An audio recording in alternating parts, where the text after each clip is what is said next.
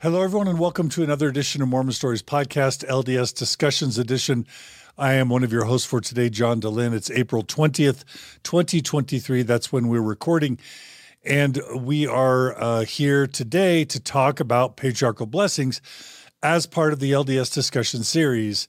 Uh, th- those of you who are listening are probably well aware by now that the LDS discussion series is all about uh, our attempt to create a you know 50 60 episode series where we try to discuss the evidence for mormon church truth claims from an as objective as a lens and uh, as a format and as a discussion as we possibly can. We're trying to just uh, target this for people trying to learn the truth and discover the truth about the mormon church and its truth claims so that they can make informed decisions uh, under the under the principles of informed consent. So that's the spirit of LDS discussions. Some weeks we probably do better job than others at uh, neutrality. But today we're we're we're at part six in a mini series within the series on revelation and personal revelation, etc. And that's what we're going to be covering today.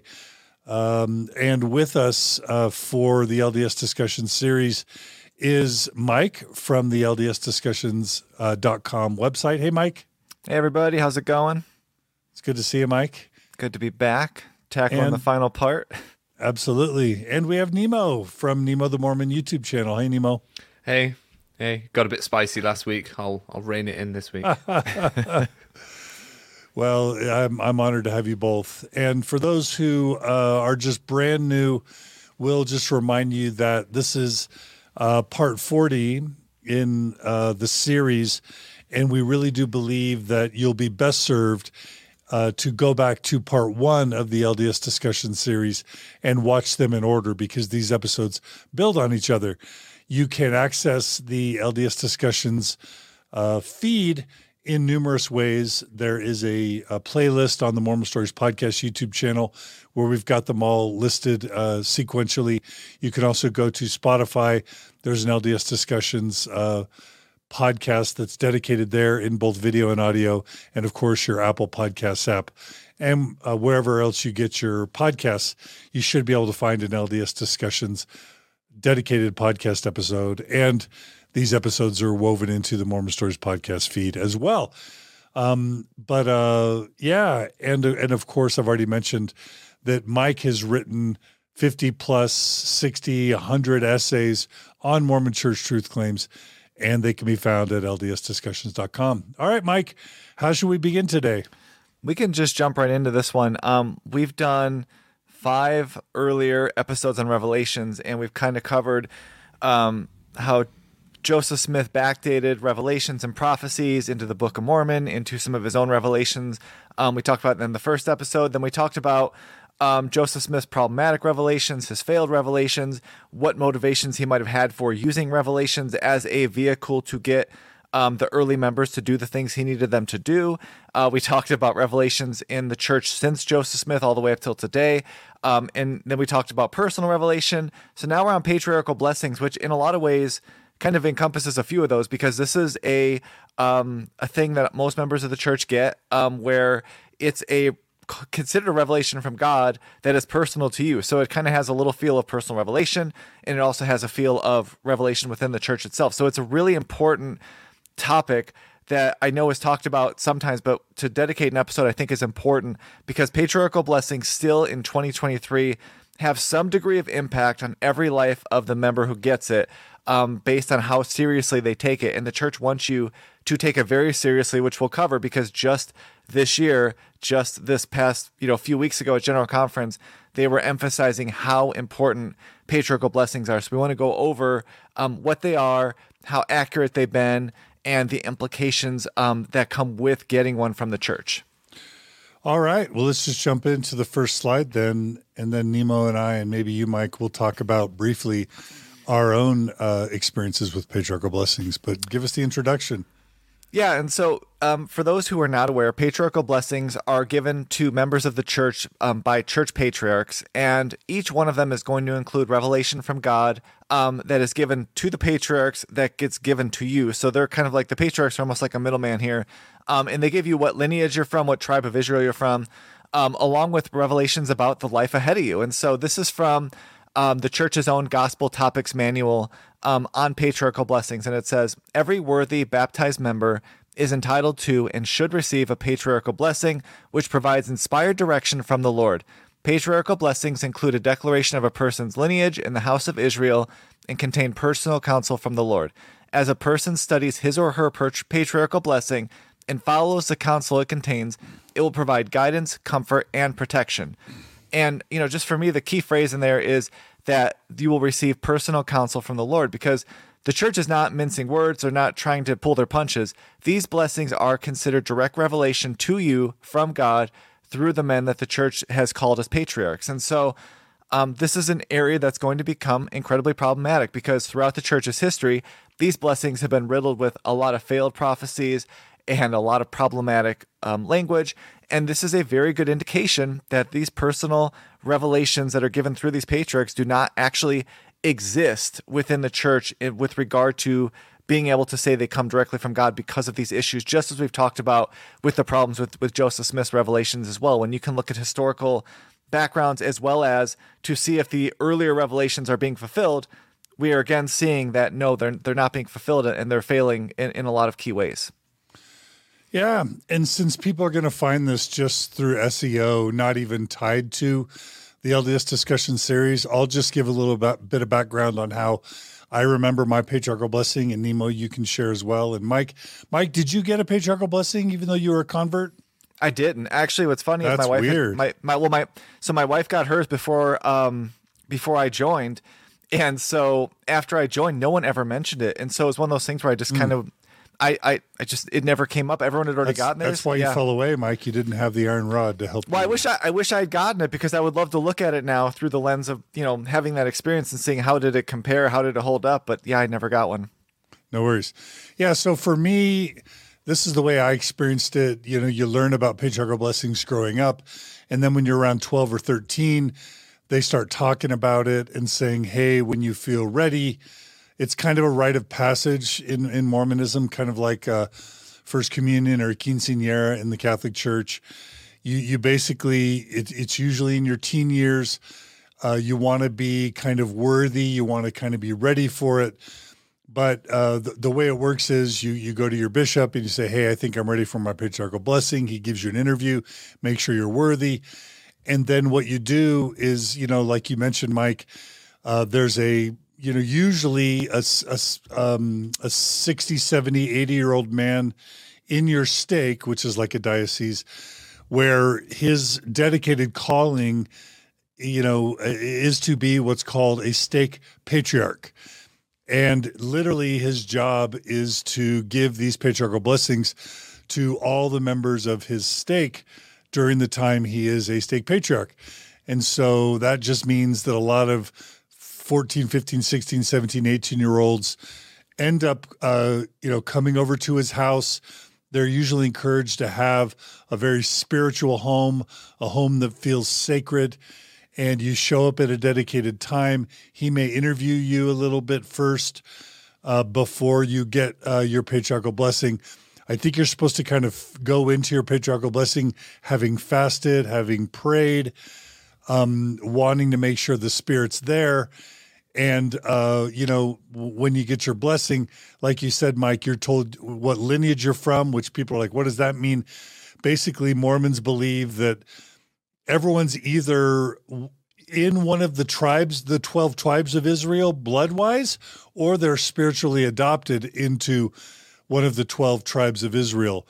So it's most common within Mormonism for whatever reason. I'm sure there's a scriptural, a historical basis for this, for white Mormons uh, to be declared of the lineage of Ephraim. Um, and uh, and then oftentimes people of color are have been historically assigned to the tribe of Manasseh, and then occasionally a Jewish person, if if they have a Jewish heritage, they might be declared the tribe of Judah. I don't know that I've ever heard of anyone being declared of any other lineage than than Ephraim, Manasseh, or or Judah. You guys can correct me on that. I knew some people who were in Dan, for example. Okay, it, it, were they people maybe whose dads were bishops or something like that? Or? No, they're just like, and and these people thinking about them, people in their family had different lineages, and so I guess siblings had different houses. Right, right, and I guess I guess the idea what is that there there were ten tribes of Israel carried off to the north. Those are the lost ten tribes, so we don't know where those are. But the two tribes that remained behind in southern Judea or southern Israel were Ephraim and Manasseh. Does that sound right, Nemo? Yeah, that's that's that sounds about right to me. Okay. Yeah, but but really what it is is you you you get your blessing, the patriarch puts his hands on your head um, and uh, he records the blessing on a tape recorder or on a digital recorder and he he basically you know says your name, says Heavenly Father, I declare you know, this is your patriarchal blessing. I, I declare your lineage. And then he goes on to talk to you as if he is speaking in the voice of Heavenly Father. And he'll tell you things like, you'll serve a mission for the church, you will baptize thousands of people, or you'll be married in the temple, and you'll serve in big callings in the church, and um, you'll have lots of children and a righteous posterity. And, and uh, you know, obviously there are uh, there are frequently coincidentally or not coincidentally lots of prophecies in the patriarchal blessing that the church would would want you to have if you were to sort of separate this whole discussion from just what the church would want what does the church want they want everyone to be, be faithful growing up. They want everyone to serve a mission. They want everyone to get married in the temple. They want everyone to have lots of kids. They want everyone to serve in the church. And they want everyone to stay faithful until the end. And lo and behold, almost everyone's patriarchal blessing pretty much mentions all those things, along with potentially other creative things uh, as well. Um, and uh, some of the more creative things that I've heard, I've heard people promise that they would be one of the two prophets to die in the streets of Jerusalem in the last days. I've heard people, you know, told that they will serve in the highest uh, levels of leadership with the church in the church, making people think that they'll be an apostle or, or a member of the, um, you know, church auxiliaries someday. The the top levels of leadership. Um, sometimes people are told they'll get married, but um, you know that sometimes people don't get married or sometimes they're told they'll have kids but sometimes they don't have kids or they're infertile or they experience infertility or they're told they'll serve a mission but then they don't uh, for whatever reason. And so this is when kind of the rubber ends up uh, meeting the road. The last thing i'll say just really quickly is usually at the end they declare your status for you know what you know what your your station in the afterlife will be if you're faithful. Um, and you know, for mine, it basically said, "You will you will rise in the morning of the first resurrection." Um, you know, to meet our Lord and Savior. And basically, what it's saying there is, you will you will be exalted to the highest degree of the celestial kingdom, which means you'll become a god someday. At least that's what it meant for me. And so if you're told that you'll be rising in the morning of the first resurrection, that's supposed to be a really good sign. Mine also told me that I should obey the law of chastity and and and uh, you know obey the word of wisdom, and that I'll be strengthened and fortified if I do those types of things. And then you you usually keep your a copy of your patriarchal blessing in your scriptures. In the MTC, when I was serving my mission, we would laminate our patriarchal blessings and then take them with us on our missions, keep them with our scriptures, and then read them as if they're scripture for us. And you're not supposed to share your patriarchal blessing with other people. And I think we're going to get to why that is. Now, Nemo, that's kind of my reflections on my patriarchal blessing. Anything you want to add? Is it uh, different in the UK? Well, not particularly. I've got my laminated copy here um, from my scriptures that I that I went through. I've just been reading through some of it while you've been talking, John. It's quite interesting. I'll pull some tidbits out like, later during, but um, yeah, I was promised some special callings and ordinations and uh, and other things like that. I was told, yeah, what my status would be at the second coming of the Lord. I was told I'd get married, told I'd serve a mission, told what sort of career to to choose. Um, but what I do remember is that on that day I was 16, and the patriarch forgot to declare my lineage. Oh, oops. So I had to go back to his house. So we were driving home, and I get a call. Uh, oh, I forgot to declare your lineage. None of us noticed, so we had to go back. And then the problem is because everyone's from Ephraim, you think, oh, he's forgot to declare my lineage. So it's really underwhelming when he just pops his quick hands on your head and goes, "Yep, Ephraim," and then off you go again. Kind of ruins some of the the magic and the mystery for me personally. Um, having him sort of forget that. Uh, but you know, you just kind of go along with it because the bit before was a spiritual experience, and you know, there's parts of my blessing that refer to what the weather was like that day. Maybe that's a specific British thing. We love talking about the weather. Yeah, yeah, and that's a really that's a really good point, Nemo. And and if I've if I've noticed patriarchal blessings being problematic, because what's not to love about everything we just said, other than the fact that for me, just the idea of blood lineages is kind of racist. Um, it may not be racist in the sense that we think of, but what's implied is a chosen blood lineage that God has selected. What about Asians? What about Africans? Like that's a problem. But other than that, where I've seen it be a problem is if if instead of your lineage, the patriarch forgets to mention that you're going to get married or in the mm-hmm. temple or forgets to mention you're going to have kids. It literally would make a Mormon think, "Oh my gosh, I'm not going to get married," or "Oh my gosh, I'm mm. not going to have kids." And it would it would a simple error in judgment or an omission would uh could cause a lot of disruption mm. in someone's life. We're going to say something, Nemo. Yeah, I've just looked at where he's declared my lineage, and he declared me to be a literal member of the House of Israel. Um, So I was literally an Ephraim. Uh, So like Vers- not not adopted in. Okay, yeah. birth, but then ancestry DNA disagrees. So Oh, what is that? What does ancestry say? It says I'm two percent Norwegian and then English through and through. Oh, so not Jewish, not, Jewish. Jewish. basically. No. Um, the other thing I've noticed, and and I, I hope I'm not stealing your thunder, Mike, is that uh, it turns out that patriarchs tend to have their own fingerprint for the blessings they give. And obviously, they they probably come up with some template of the things that they normally say, so that they're not having to come up with new original things every single time, and also so they don't forget stuff. I'm sure.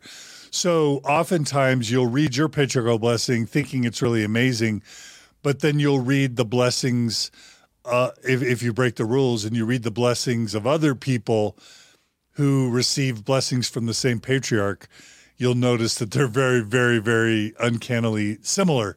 And then you read from patriarchal blessings from other patriarchs and they're very different. And you realize that a lot of those similarities are possibly due to them coming from the same patriarch. Okay, so that's my that's my best attempt at kind of summarizing it, Mike. Uh, let's let's go back to you. Okay, yeah, we can go to the next slide. Okay, here we go. And so this is one of the um This is do we to- already do the slide? yeah, we just did this. Okay, can go to the okay, next here we go. Yeah.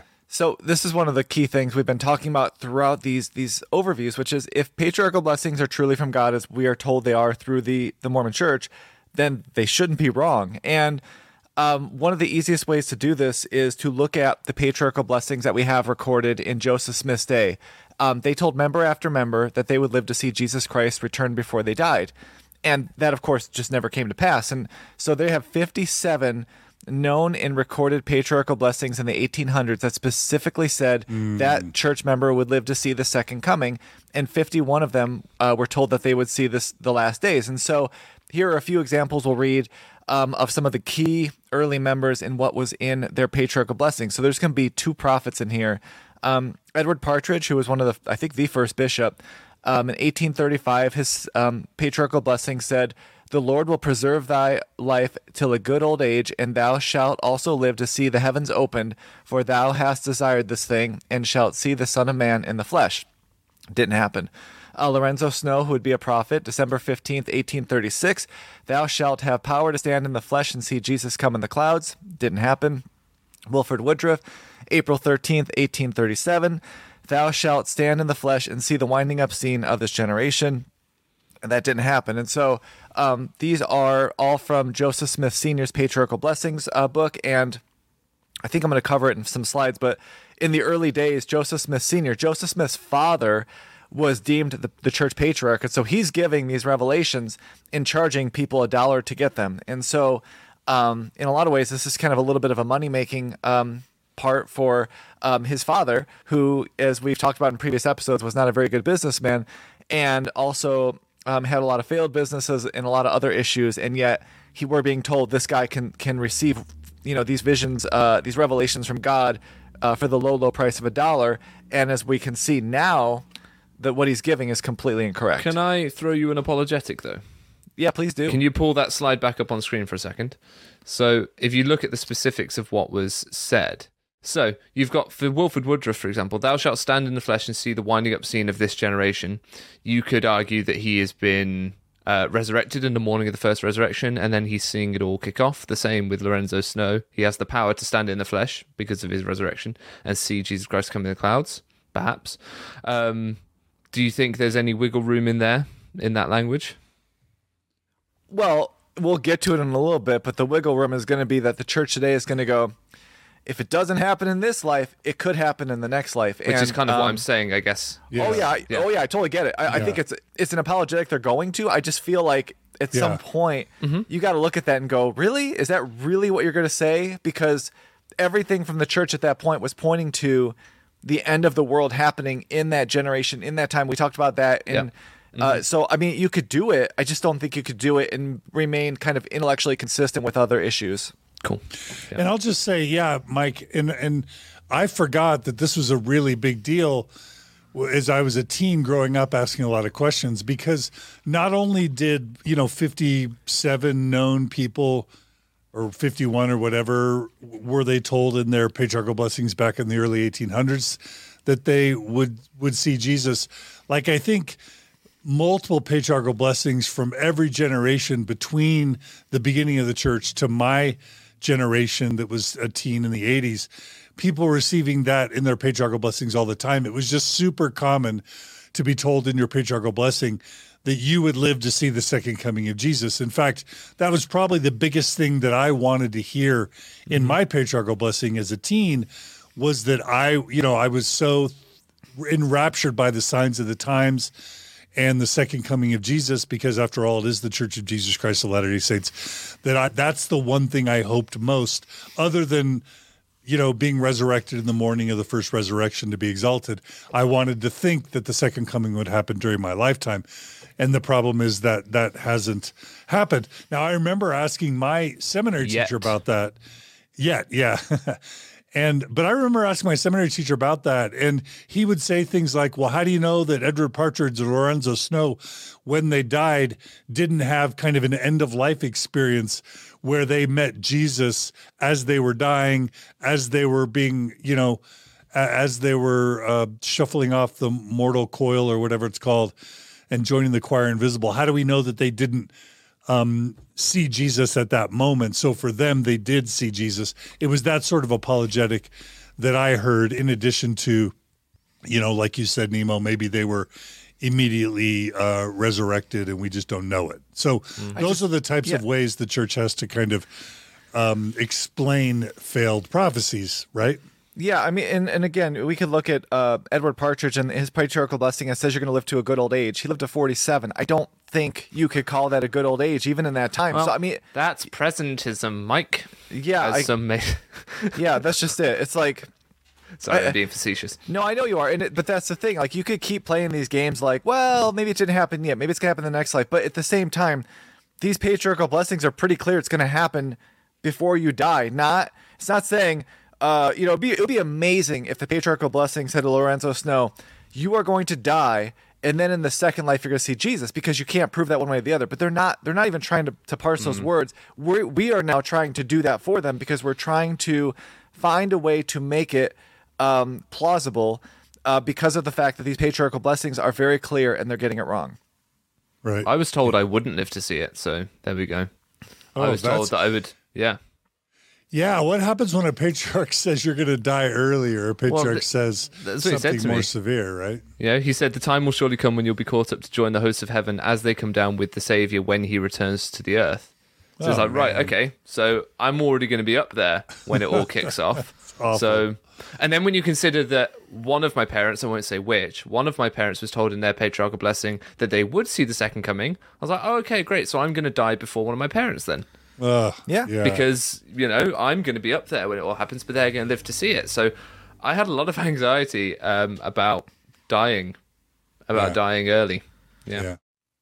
All right. Yeah. So we could go to the next slide. We could kind of look at how we talked about this in our episode about Revelation in the church, especially after Joseph Smith. But you could see how the Mormon church has watered down patriarchal blessings as well. And, and this is what happens when you have people being told really crazy stuff like they're going to live to see Jesus, or, you know, like you had mentioned earlier, you've got these different promises maybe to be high up in the church or whatever the case might be. And so the church is going to come out and basically tell these patriarchs that you got to calm down.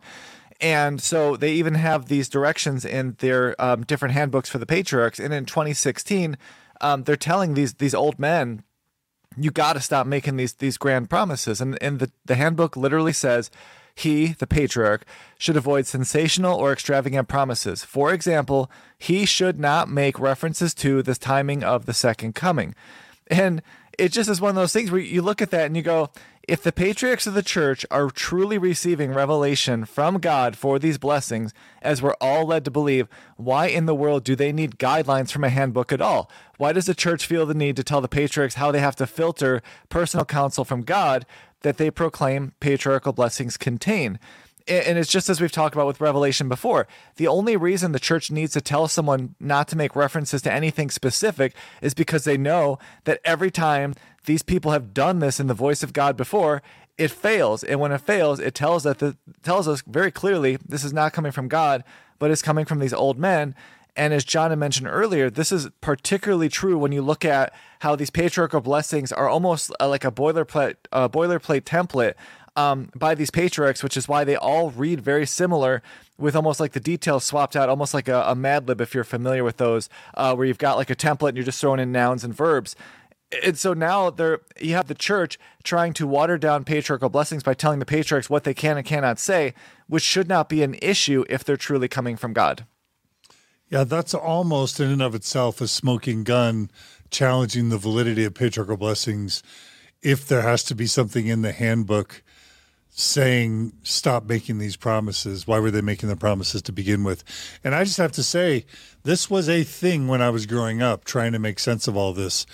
So I guess it was advantageous for the church to implement this policy, but it calls into question the the veracity or the validity of a, a couple centuries worth of LDS or Mormon patriarchal blessings. Yeah. Yeah. Because the, the over scrupulous teenager can start trying to rip this thing apart word by word and try really hard to work out what exactly it means and what does it mean for my life. And you're told to study it, and some people can study it to quite extreme lengths. Yeah, Yeah. absolutely. Yep. Okay, all right. So what what comes next, Mike? So we can go to the next slide. And, um, you know, we've talked about this before with other aspects of the church, but patriarchal blessings are a mechanism of control over members. I talked about this when we talk about the word of wisdom, um, when you have to wear church required um, underwear when you go through the temple. You know, you're going to hear, and you're going to hear it later in this episode. Um, church leaders are going to tell their members to read the pat- their patriarchal blessings when they're having times of doubt or times of trouble, and that if they follow the guidelines in the blessing, it will help them get closer to God and, in turn, the leaders of the church. And um, I mentioned this at the start of the episode, but to some degree, every member that gets a patriarchal blessing will have it impact their life to some degree. And we all know people who have made life decisions based on their patriarchal blessing, whether it's about what job to take, you know, when to have kids, whether to go on a mission, when to get married.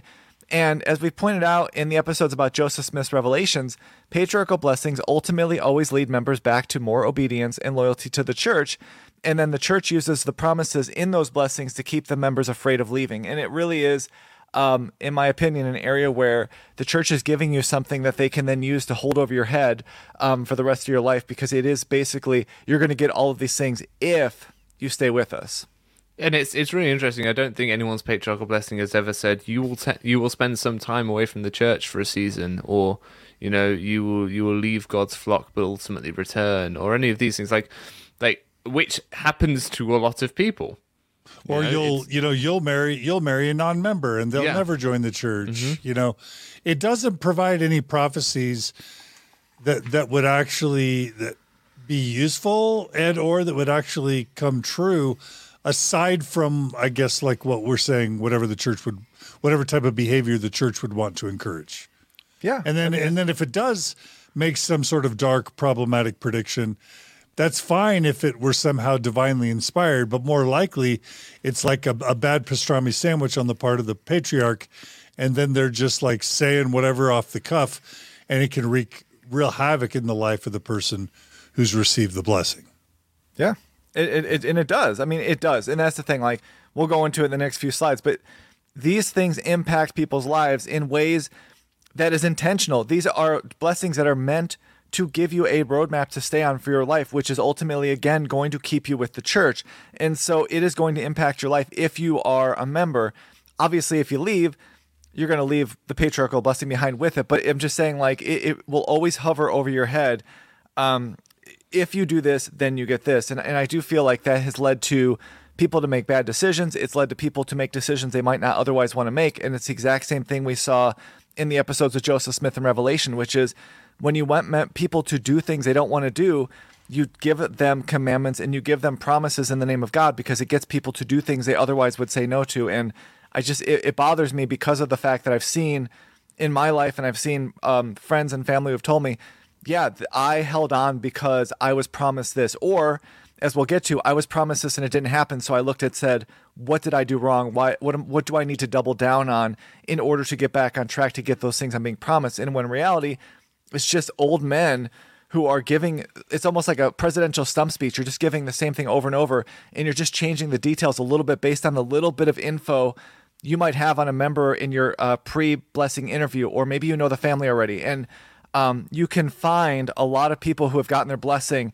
and they'll say, "Oh yeah, my the patriarch was a friend of the family," and then their blessing will talk about your righteous family, and oh my goodness, I think you're going to be a teacher of kids, and it's like, well, yeah, because he knew you were going to school to be a teacher. It's all of those things where they're not going to tell you um, in 30 years you're going to want to change jobs and move to a new state but if you do that ultimately it's going to cause you to run into problems with xyz you don't get spe- specific, uh, specificity outside of what they already know just like we talked about with joseph smith in his revelations where he cannot give you any information that he doesn't have access to. There's nothing specific. He can, or, or russell nelson today they can't give you a single specific thing they don't already know and you see it in patriarchal blessings over and over again Can I just add that um, pulling a patriarchal blessing into the broader Mormon context, I think it actually points to the underlying sort of transactional nature of Mormonism, in that people will say, "Oh, well, I've been promised this, so if I, then I will receive.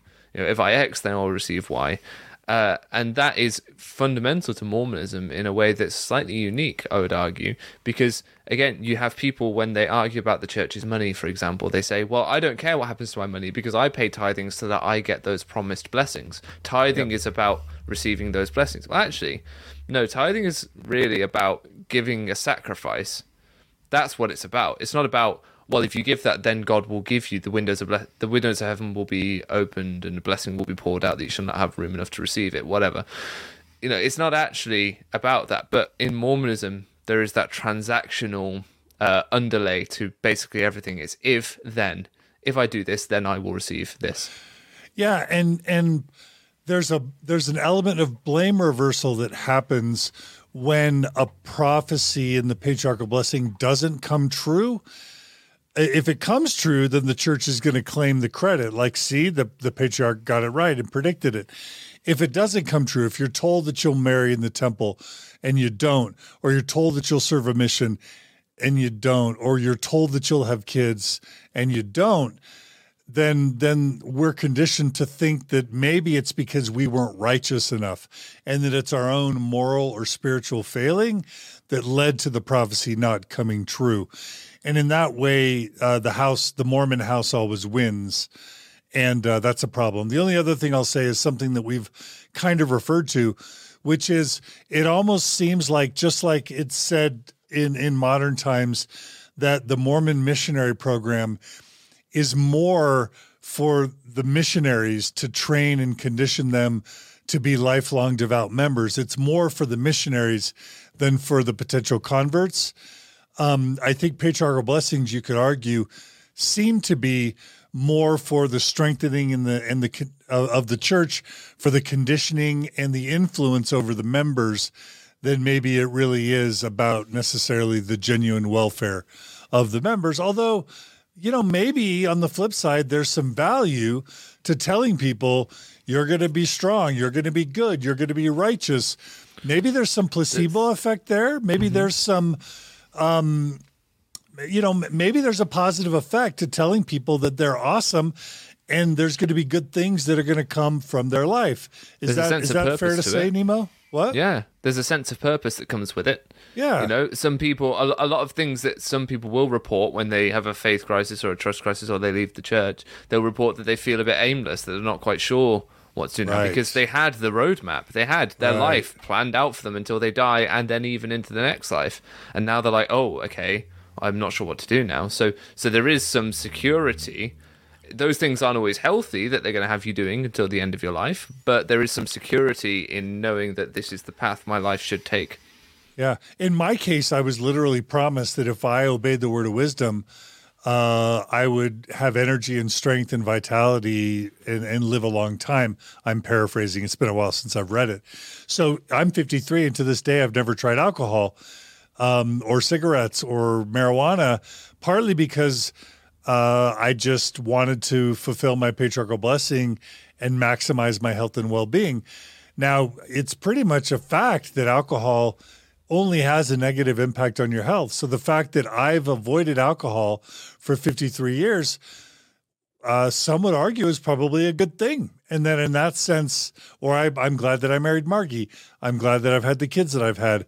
I guess we're kind of already picking apart patriarchal blessings, but we haven't given given enough credit to the fact that maybe these blessings like you say nemo give a lot of people a sense of meaning and purpose. Now mike i know you've got a slide to talk about that so yeah yeah we'll we'll get to that too. I mean it's, okay. it's true. I, you know there we do have that balance and and at the early parts of these uh the series was is the church good or is the church i'm so sorry is the church true or is it not true? Are the claims true or false? And now we're getting into that um less from a historical standpoint and getting into that gray area of is the church good or not and that is something we have to measure because it, it's not all good it's not all bad and where you view that is going to come uh, based on how you view how the church handles um, the areas that are of interest to you like if you are uh, if you have an LGBT family member, you might look at the church say it's bad because it, it's marginalizing a family member. Um, but on the flip side, like you said, if you have someone who reads a patriarchal blessing and says you're going to marry uh, marry a worthy priesthood holder, you're going to have children, you are going to hold big callings in the church, you're going to pay your tithing, you're going to obey the word of wisdom, you're going to go on a mission, and and you do all those things, and your kids turn out to be pretty good, and um, you get a good job, or you're you're, you're stay at home, whatever it is, and, and things are good. You're going to look at that and go, because I stayed on this, my life is good.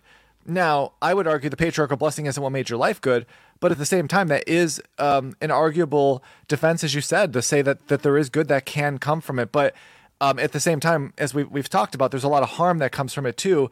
And, and so I guess that's where you have to weigh it and say, um, if you're speaking in the voice of God, is it really good to tell people things that aren't really for coming from God? And and that that's definitely something people have argued about with every religion for a long time.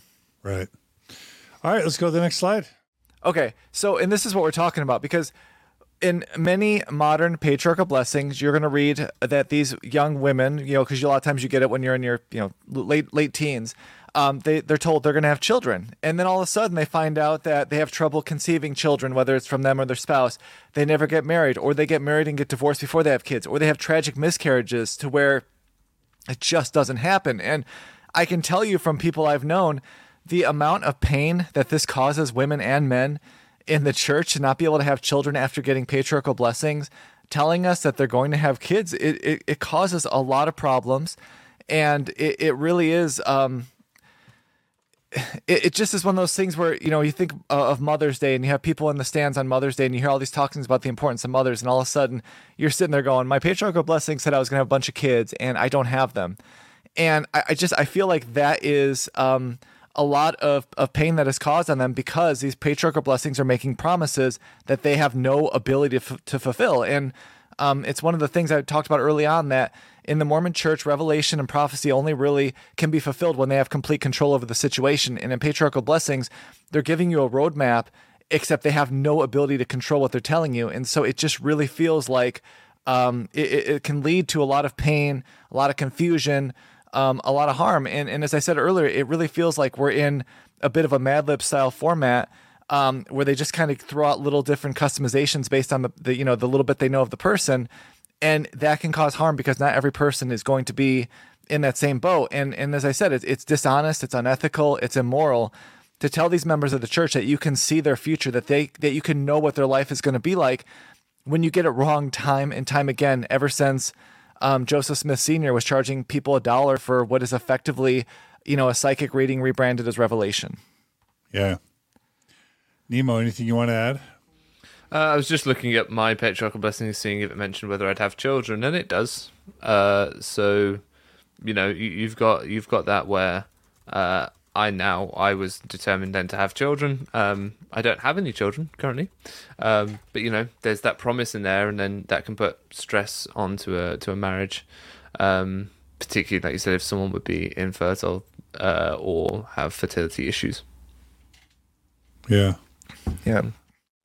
Okay, yeah. So now if we go into this next slide, it's going to kind of illustrate what I'm trying to, to point out about how this can cause pain. And so this is a patriarchal blessing that was given uh, this recently, and it was someone had posted it, and I saw it, and I thought this quote was was actually one that kind of illustrates this point. And so this is from a, a woman's a woman's blessing, and it says, "Your Father in heaven will send you choice children that have been reserved to come in this time to your home for you and your eternal companion." to raise them in a home, a family home evening, family prayer, studying the scriptures, and attendance to church.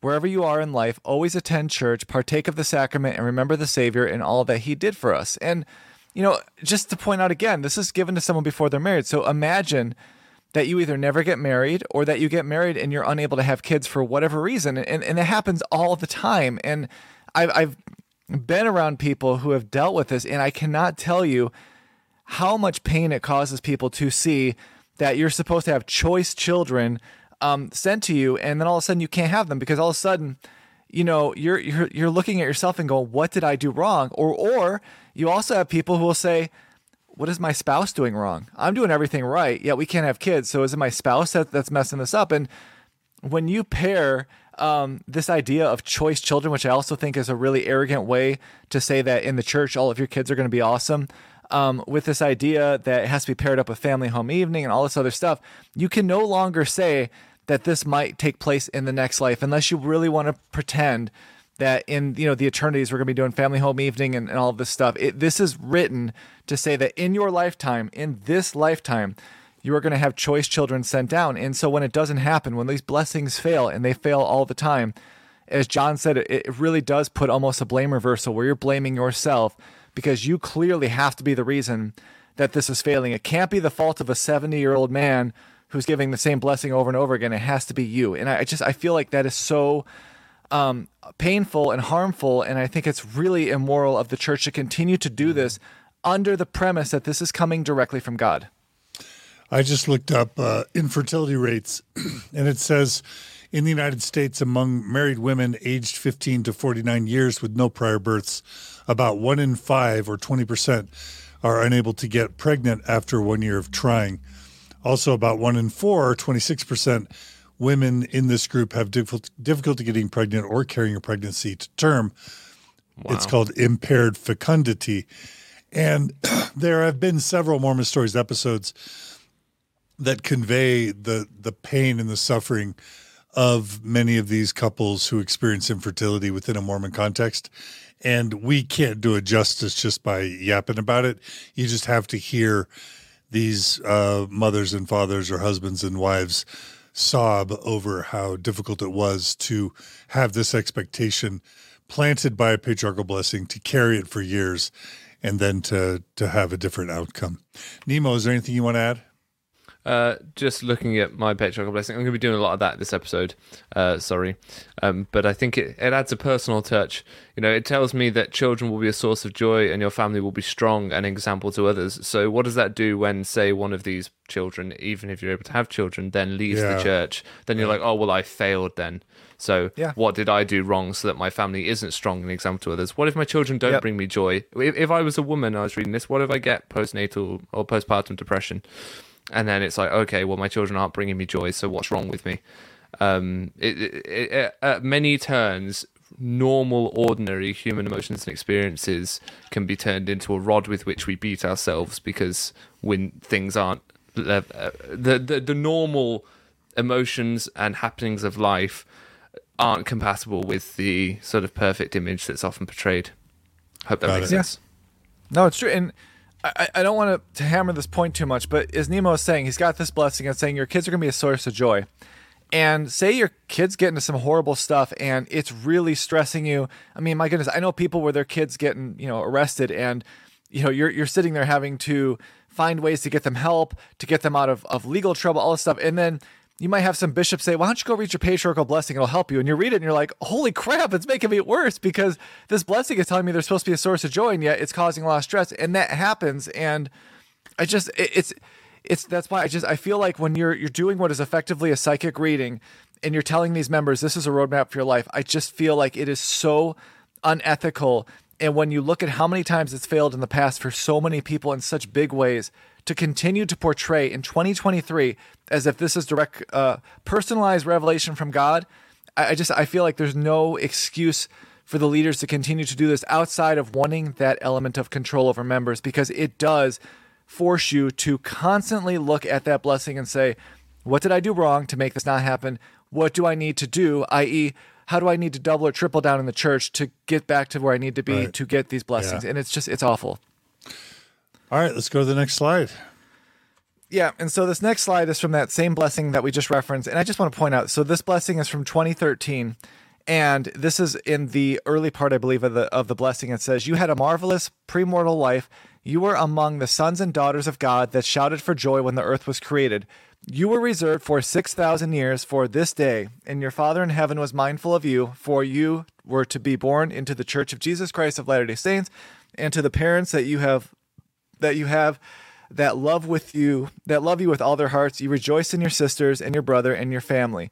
So just want to again this patriarchal blessing which we're told is coming directly from god says you were reserved for 6000 years for this day which is telling us once again that in the mormon church we need to believe that humans have only existed for 6000 years which is just horribly incorrect. And right off the bat is telling you that these patriarchal blessings are not from god but from men who are these old men who are trying to cement these old, long-standing incorrect doctrines of Mormonism into a claimed roadmap for your life. And it's on one hand, it's comical because yeah, we all know that this is just. I mean, we have um, study after study showing the Americas first had people what thirty thousand years ago, and there's no um, research showing that humans have been in some form for what like a million and a half years now. And so to, to peddle this in 2013 is laughable, but it's not funny because it is also impacting our lives in a lot of big ways.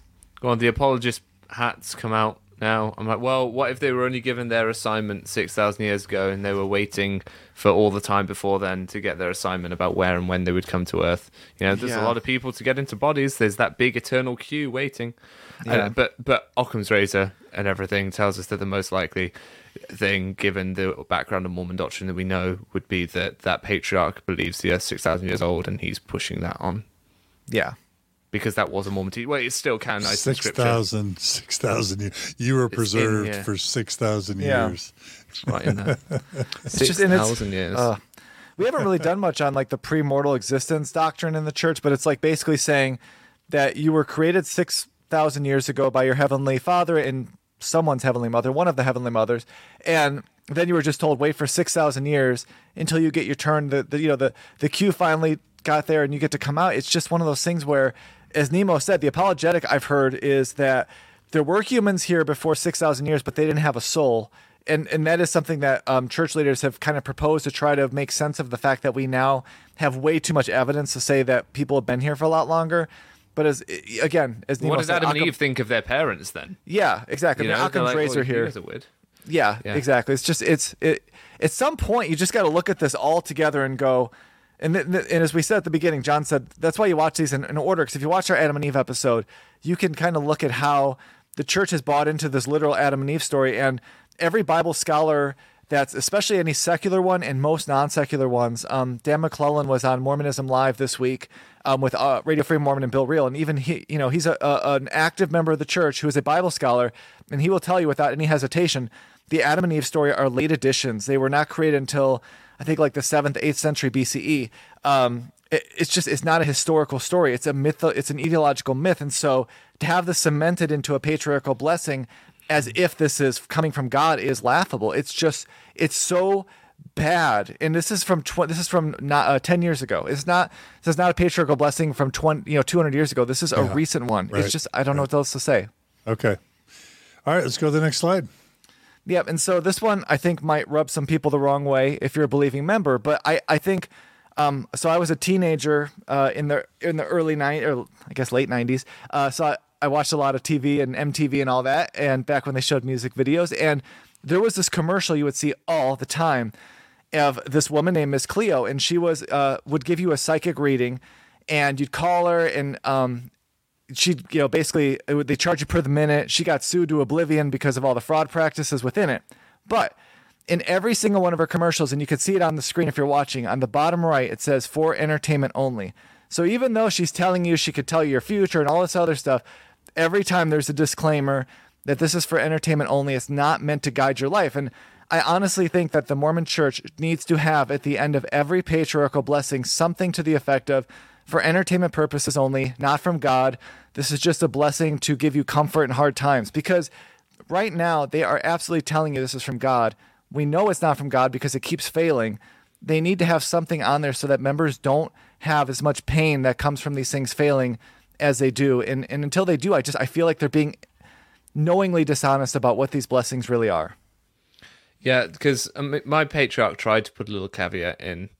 Um, he said, uh, "You have shown great promise, and if you remain faithful, for this is vital, no blessing that the Lord has promised to bestow upon you uh, will be denied you." So this idea that, well, if I remain faithful, then all this will happen, and so that is their get out of jail free card. It's like, well, you weren't faithful Yeah. enough, therefore. But what you're suggesting, if I'm understanding you correctly, is that we need to go further than that and stop claiming that this is in the voice of God when the things that God is supposedly saying are inaccurate and, and problematic. Yeah, I mean that's just it. I, at some point, um, as we talked about, with just being open and honest, the church needs to be like, look, these blessings are meant to give you comfort. They're meant to be there for you when you're in a hard time, but they're not coming directly from God. They're not a, uh, you know, the patriarch's not receiving this direct line from God. This is just the patriarch giving you a blessing as someone who's been in the church for a, for a long time, and therefore, um, it, it's just for comfort. It's not meant to be taken as a literal revelation from God. And until they do that, I just I feel like they they they they have the same access and more to the early patriarchal blessings than we do. And so if we can point out over and over again that that, that they're falling, that they're failing. Then, what oh, comfort ahead. does someone? Sorry, what comfort does someone get from a patriarchal blessing if they don't believe it's from God? This is the the value sell of it is that it's from God. The thing that makes it comforting is that an omnipotent deity is telling you these things about yourself and your future. So where's the value proposition of that if you take that away? It's like when you go to a psychic. The idea that they have access to some sort of spiritualistic element of, of their lives and their existence that can help them guide you and and they can pass this information on that's what the person going to them believes in order to get it out of it so so you have you almost have to have god involved otherwise you can't say it's just for comfort because how does it comfort someone oh yeah, I get it. And th- and this is one of the problems of modern Mormonism because there's kind of the literalistic version of modern Mormonism, which is this is God's one true church on the earth with exclusive authority. Joseph Smith was God's prophet next to Jesus in righteousness. Uh, prophets from Joseph all the way down to Russell M. Nelson speak for God. The priesthood heals people. Um, patriarchal blessings are real. We can speak to God and get our own revelation. The scriptures are, you know, literally the the words of God, and that's that's all very compelling. And we're literally the chosen blood of Israel, saved for the last days to usher in the millennium of Jesus. Like that entire story is super compelling. What we find, though, is with the rise of information, with the rise of science, with the rise of the valuing of evidence, and specifically with the rise of the internet, you'll just find the church having to walk back some, if not all, of those distinctive absolutist truth claims because uh, none, you know, pretty much few and none of those truth claims really bear the light of full scrutiny. And that what it does is it ends up watering down the church, which ends up causing a bunch of people to either not take it seriously or leave it. So yep. that's the dilemma. Yeah. Yep. All right. So let's go to the next slide. Yeah. And this is why we mentioned this earlier, but you know, let's we're gonna watch some clips from a talk of the April 2023 um, General Conference, and it's all about patriarchal blessings. And this is a good way to kind of see how the church frames them in 2023. And so you're gonna see a little bit about how the church nuances what they are, um, but you're also gonna see how they also continue to portray them as being from God. And so um, this is Elder Yamashita, and he gives a talk, and he gives you two reasons that you need to get your blessing. Uh, the first one is that you get a personal, personalized roadmap from God in your life. Um, but then, of course, it could be in this life or in the eternities if the promises don't come to pass, and to find out which tribe of Israel you belong to. And so, when you watch this clip, I just want you to listen to how much kind of waffling um, Elder Yamashita does when trying to explain that this is a roadmap, while also trying to make sure that you need to not expect it to actually get where you're supposed to go. It's I'm, what I'm anticipating is, and I haven't seen this talk yet, is for you know they're trying to lower your expectations so you never lose your faith or beat yourself up or get discouraged if a patriarchal blessing doesn't come true and it wants you to fully believe and embrace all the all the prophecies or the utterances that you know have you doing the things the church wants you to do that's what i'm guessing it's going to say yeah all right let's roll let's uh let's go and roll the tape Let's consider two purposes for a patriarch blessing. One, a patriarch blessing contains personal counsel from the Lord to you. Two, a patriarch blessing declares your lineage in the house of Israel. Your patriarch blessing is a message from your Heavenly Father and will likely include promises and inspire the counsel to guide you throughout your life. A patriarch blessing is not going to map out your life or answer all your questions.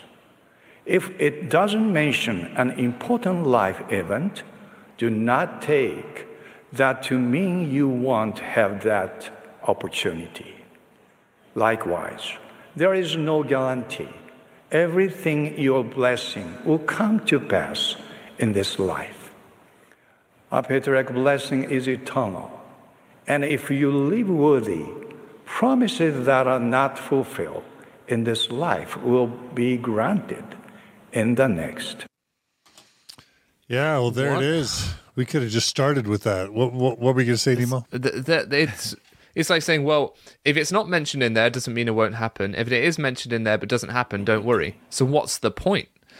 Other than saying, well, it'll happen in the next life. But honestly, what we need to stop doing is saying, oh, well, the next life will sort it out. We need to stop teaching people to live for after their death. We need to start teaching people to live for this life, to serve others here now, to do good here now. Stop being like, well, uh, it'll be fine because when I die, it'll all get sorted out. Because otherwise, you have people just essentially sleepwalking through life, waiting for death because they've been promised that things will be better after they die.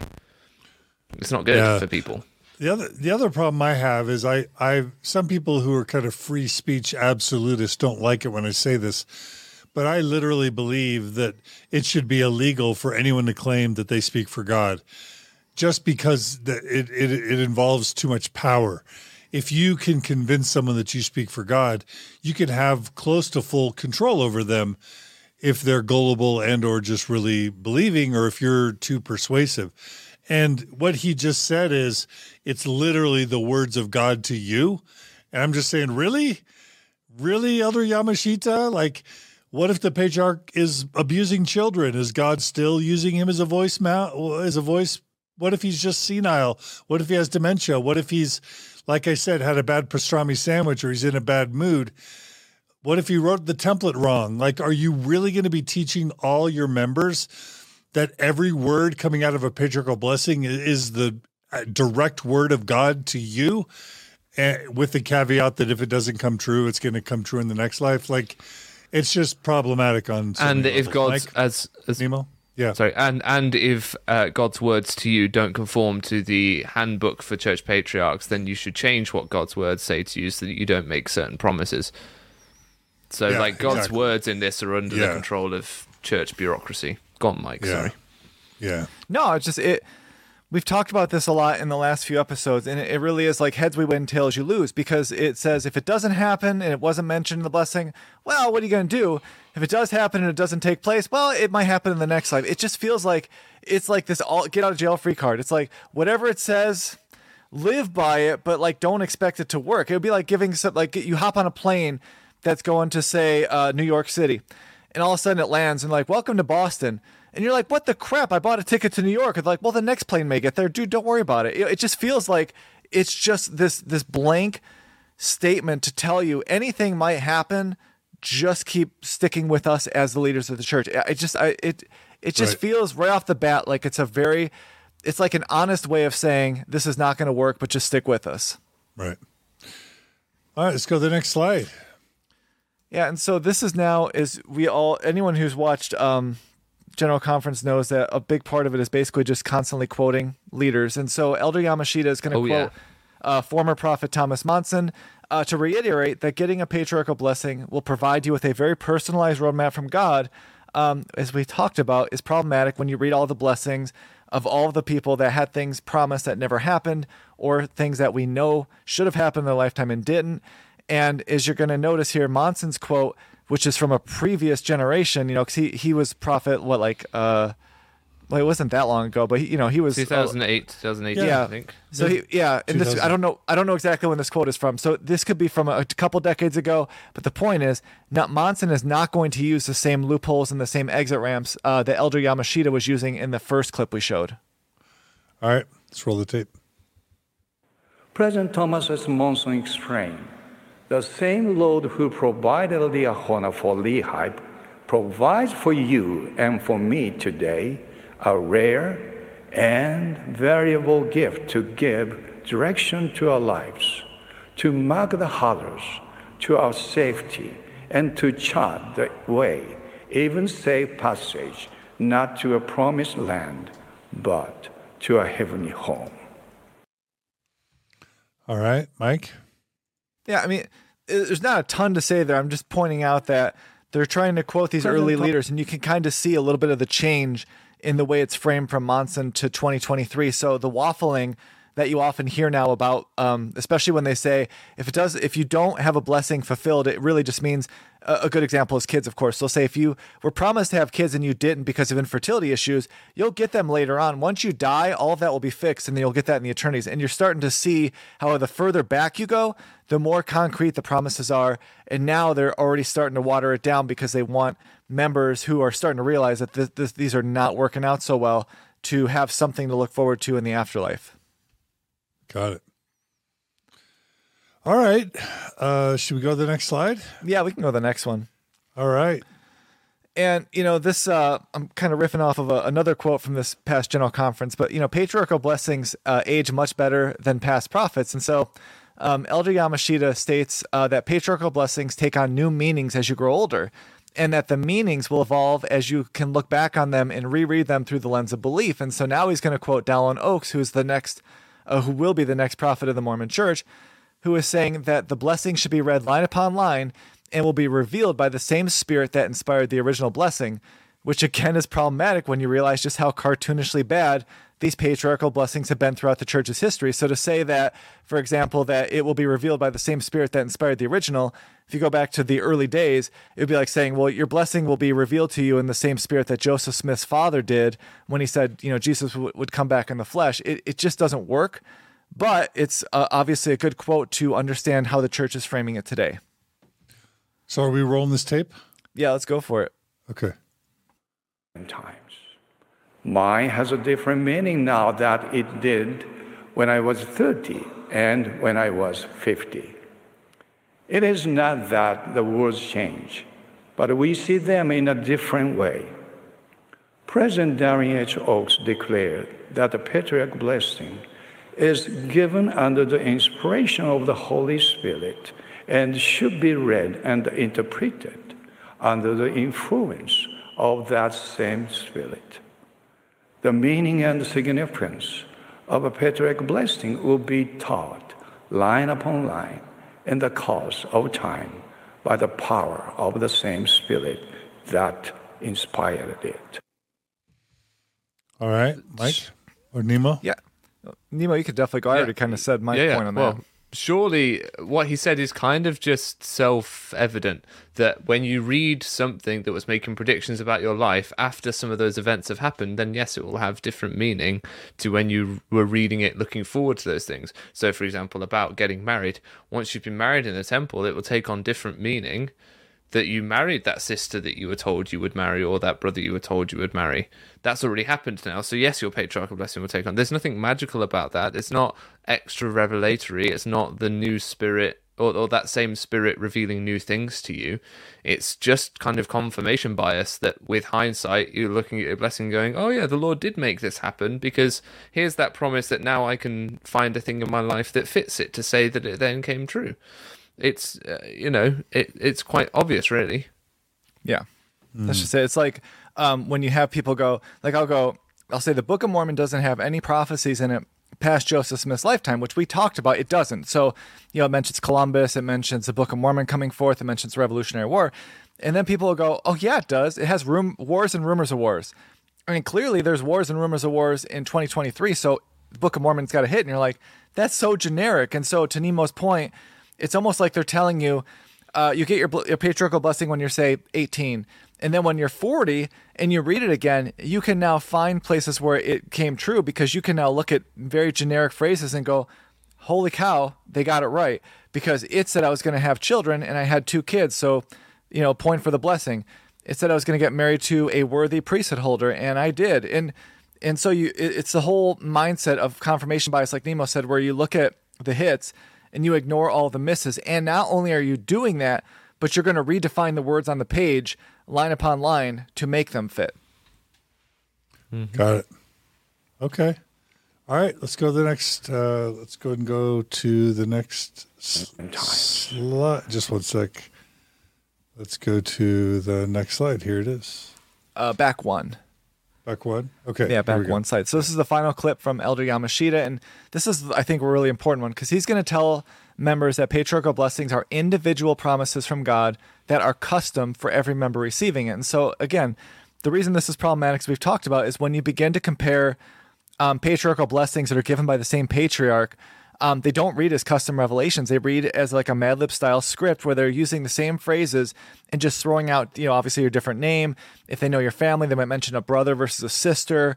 Um, if they know what you want to be when you grow up, they might throw that, you know, particular um, line of, of work in there or something like that. And so they're making these little adjustments, but the overall shell of the blessing is going to remain the same. And so when they talk to you as if every patriarchal blessing is this personalized counsel from God, they're ignoring the fact that it has to go through a patriarch that is basically working off of a script. And so I think this quote is important because I don't think that what he's saying here really rings true. Should we play it? Yep, let's play it. All right. Patriarch blessings are a sacred gift from them. When you receive your blessing, you will realize and feel how they love you and how they focus on you individually. All right, Mike. Yeah, I mean, I pretty much race. I don't know if Nemo has Okay. anything to add. no nothing to add really to be Yeah, honest I think we- we've, I we've think- done that point to death point. Yeah. Yeah, I think we have to. Okay. All right. So uh, let's go to the next slide. And so this is one um, that we've talked about how they use the same style, and we don't really have time to read a whole ton of um, patriarchal blessings to you because obviously it'd be pretty boring. But you know, as you hear the church continue to tell you in the year 2023 that they are directly from God and customized to each member, I highly recommend that you check out. Um, there's a website called Fuller Consideration, and they have a patriarchal blessings revelator on their website. Um, and you can read them for yourself. You can look to see how similar the blessings are when they're given from the same patriarch. And so the link is on there. We'll hopefully can put it in the show notes. Um, they have uh, almost 400 patriarchal blessings on their website that you can can read through, and um, you can also read earlier blessings that make promises that not just fail, but are so embarrassingly absurd, um, such as telling members they would see Jesus in the flesh before death, retake Zion, or even preach to people on the moon. And so, this is a patriarchal. This is a, a remembrance of a patriarchal blessing um, that was in O.B. Huntington's journal and it talks about um, someone going through their own patriarchal blessing, and it says, "In my patriarchal blessing, blessing given to me by the father of Joseph the prophet in Kirtland, 1837."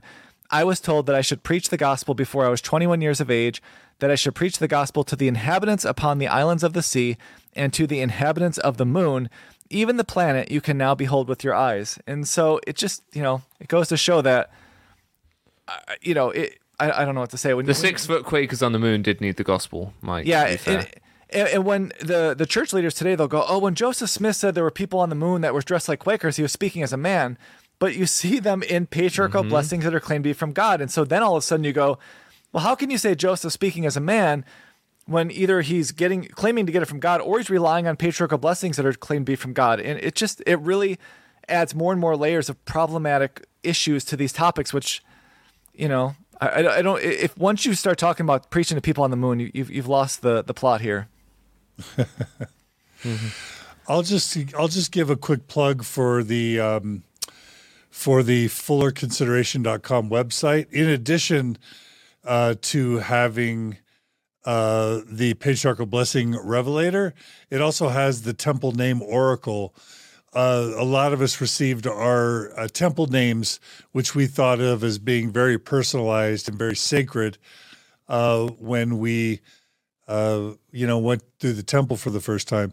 What it's been discovered is that uh, for the past several decades, the church has just had a big old list where basically first day of the month, if you're a woman, you you were named Ruth. If you went through the temple between January 22nd, 1993, and December 28th, 2013.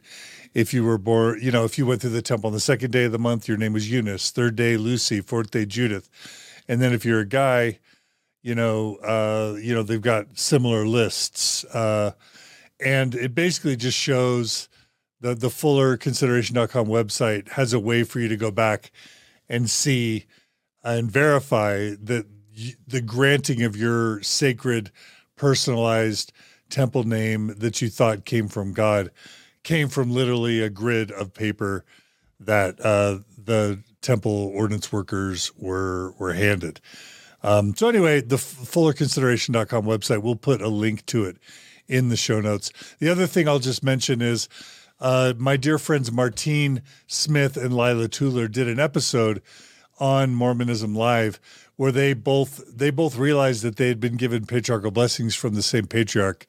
And so I think they actually share their patriarchal blessings. And even though Martine's from Belgium and uh, Lila was um, was the daughter of uh, I, th- I want to say LeGrand Richards, one of the general authorities for the church. They have apparently very similar, if not almost identical, patriarchal blessings, just because of uh, the the patriarch that they shared. I'll make sure and include that in the show notes as well. All right, Mike. Uh, what's what's next? Yeah, this is one point. Um, when we did our first episode on treasure digging and Mormonism, uh, I was noting how the church itself was an outgrowth of Joseph Smith's treasure digging because what we talked about in that episode is that Joseph Smith would have people pay him to dig for treasure he claimed he could see. But every one of those digs had to end because at some point Joseph Smith could have had to go, the treasure sunk into the ground, the guardian spirit took it away. Because obviously there's only so long you can dig before the people paying you are going to realize that they're being scammed. And the Mormon church allowed Joseph Smith to keep the members paying him to dig forever because all of the treasure he was promising them, he never actually had to produce. There was no tangible treasure because everything is in the next life. And with patriarchal blessings, I see a lot of those same elements. This is like a treasure map that is given to members to keep them as a lifelong customer of the church. And there's nothing within the patriarchal blessing that is tangible or real. It's only a list of promises you'll receive if you remain loyal to the church. And as we mentioned, more importantly, the leaders of the church. And I realize to a believing member, this is going to sound harsh, um, but this is a thread that we have looked at throughout all of these episodes in this series where Joseph Smith is able to mix folk magic and religion.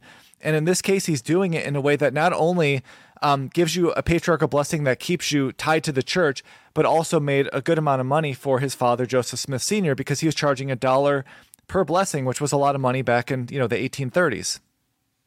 Yeah, yeah, yeah. It's it's really it's probably going to be offensive for believing Orthodox Mormons to hear patriarchal blessings framed as kind of like fortune telling, crystal ball, tarot card reading kind of folk magic.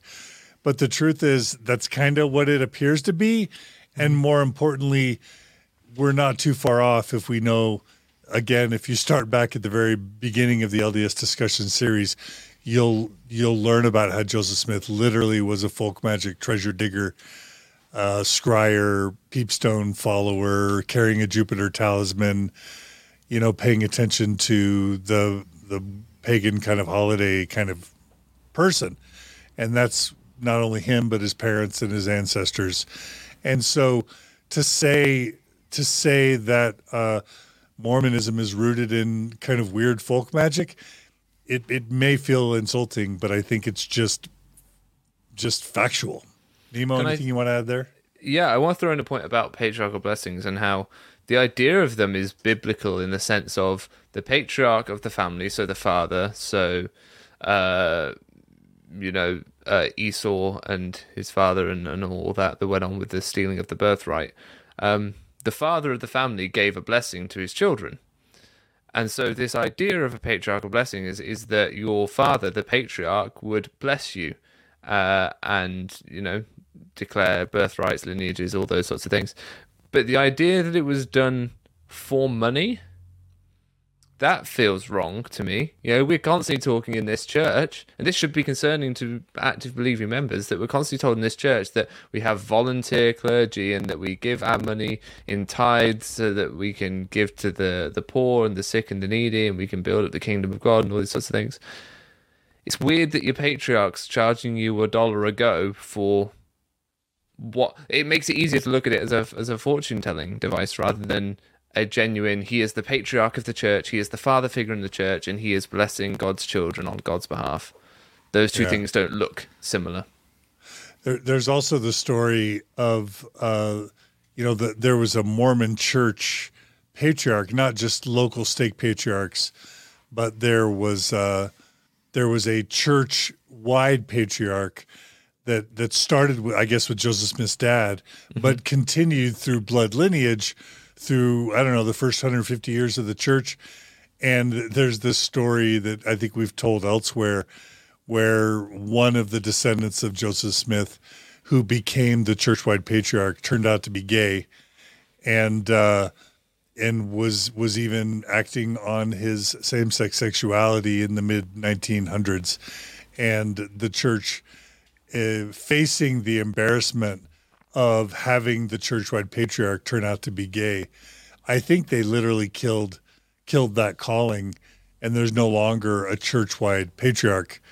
And that's just a weird thing that that was a, a position originally created that was church wide that the church kind of hmm. inconveniently mothballed be, because of the the gay menace so to speak Well, there's also uh, there's an episode I think it's from Radio Free Mormon where he talks about the office of the patriarch being kind of dissolved after whoever was holding it was kind of like the uh, was it uh, what's the phrase they use when they're too old to really do it.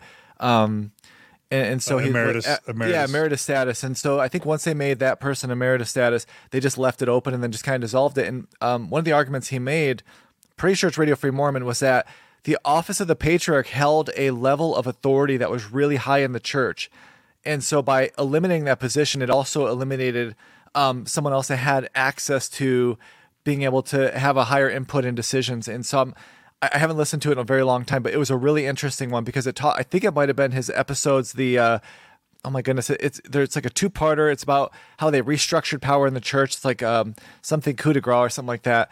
But apostolic coup de, coup de grace or something. And anyways, the point is, it does feel like part of the reason they got rid of that position was because they wanted to eliminate a position that would could challenge the authority of the 15. Yeah.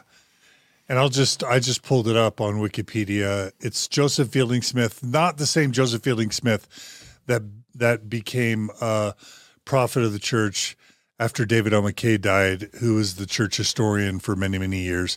A different Joseph Fielding Smith was church patriarch.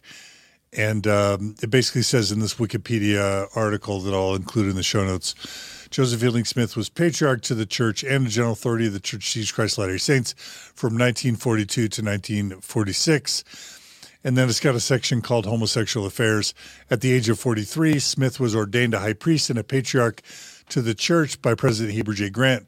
He served only four years because it was reported by the church that he had resigned for reasons of ill health. In quotes, it says ill health. But he was actually released due to the uncovering of his same sex sexual activity. Um, yeah, so I'm, I was not making that up. Um, and we'll include that in the show notes. All right. So should we go to the final slide, Mike? Yeah. All right. Um, I, you know, and this has been a, you know, effectively a six episode miniseries on Revelations, because obviously it's one of the key selling points of Mormonism, as Nemo mentioned earlier. There, there's a huge value add to being able to get revelation from God, and, and that is something that keeps us, I, I would argue, as a more uh, loyal. Uh, attendance base than some other religions because you believe that you are truly receiving revelation today as opposed to um, most churches that believe that revelation kind of ended a long time ago and so when the church makes these claims um, about getting revelation from God, that we're supposed to have the ability to discern truth from fiction, and when you see those things start to fail, that that's a huge problem. And so, um, as we covered in these these six episodes, we have a number of revelations for Joseph Smith where he speaks in the name of God and they fail. We have prophets from Joseph Smith until today that have been fooled by those who are seeking to fool the church. And we saw that with the Kinderhook plates, we saw that with the Mark Hofmann forgeries and absolutely no revelations about specific events have ever happened as stated. Uh, we talked about the Civil War prophecy in our ep- earlier episode and how even that has a lot of key details wrong. And we also know the source of where Joseph Smith got the idea. And, and so when you can show the Book of Mormon, the Book of Moses, the Book of Abraham, are all 19th century productions. And then you look at the revelations that fail, the spirit of discernment that fails at the same level as literally anyone else on earth. I guess my point is what is left um, in the special kind of selling value proposition of Mormonism when everything they claim to have has been shown to fail over and over again. Yeah, and it's kind of sad because you you want to. I think the value proposition is we're kind of repeating of Mormonism is that God still speaks to man today, and I think there's a lot of people that want to feel like there is a God, that God loves us, and that God speaks to us. So we're kind of, in a sense, a bummer about this episode is that we're raining on everybody's parade, saying, hey, you all had this awesome belief that God loves us all, that God communicates with us all. Is you know through his church and through personal revelation and through patriarchs, and basically, Mike, you're just raining on everyone's parade, saying none of that's true. How, how does that make you feel, Mike?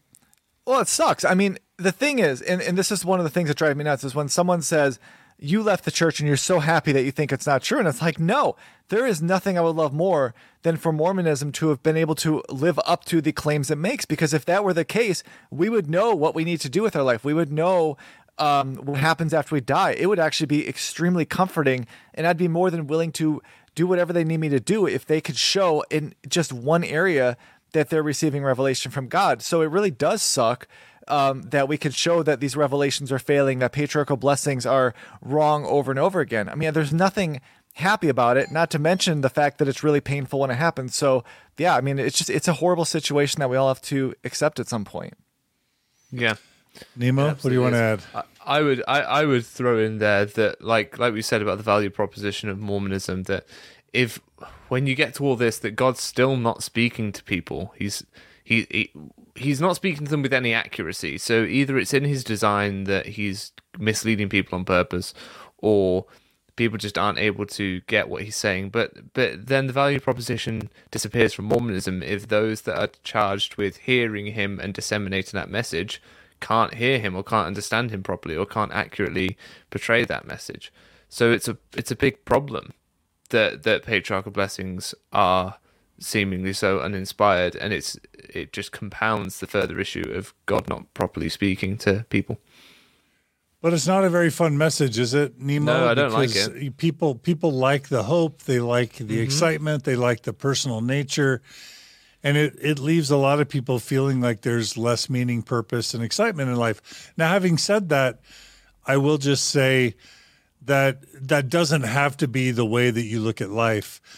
Uh, there is a lot of empowerment and a lot of uh, positivity and excitement that comes from being cut free from, let's just say, the tyranny of Mormon prophets or the tyranny of patriarchal blessings or the tyranny of what we believe is, you know, what we, what we were taught was personal revelation or, or divine revelation because, um, you know, what Jesus said, uh, you know, in his ministry was that the kingdom of God is within.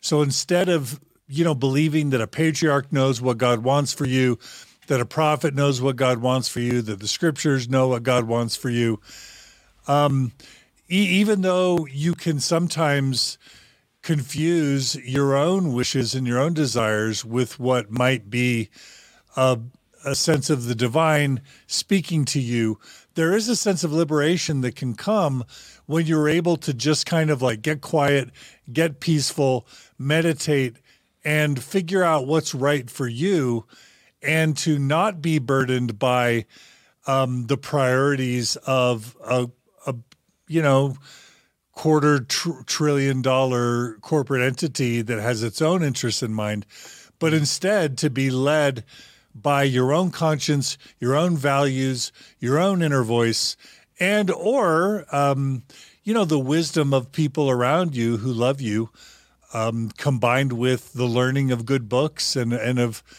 um, you know uh, the wisdom of of good authors and writers all around us. Nemo, you want to add anything to that?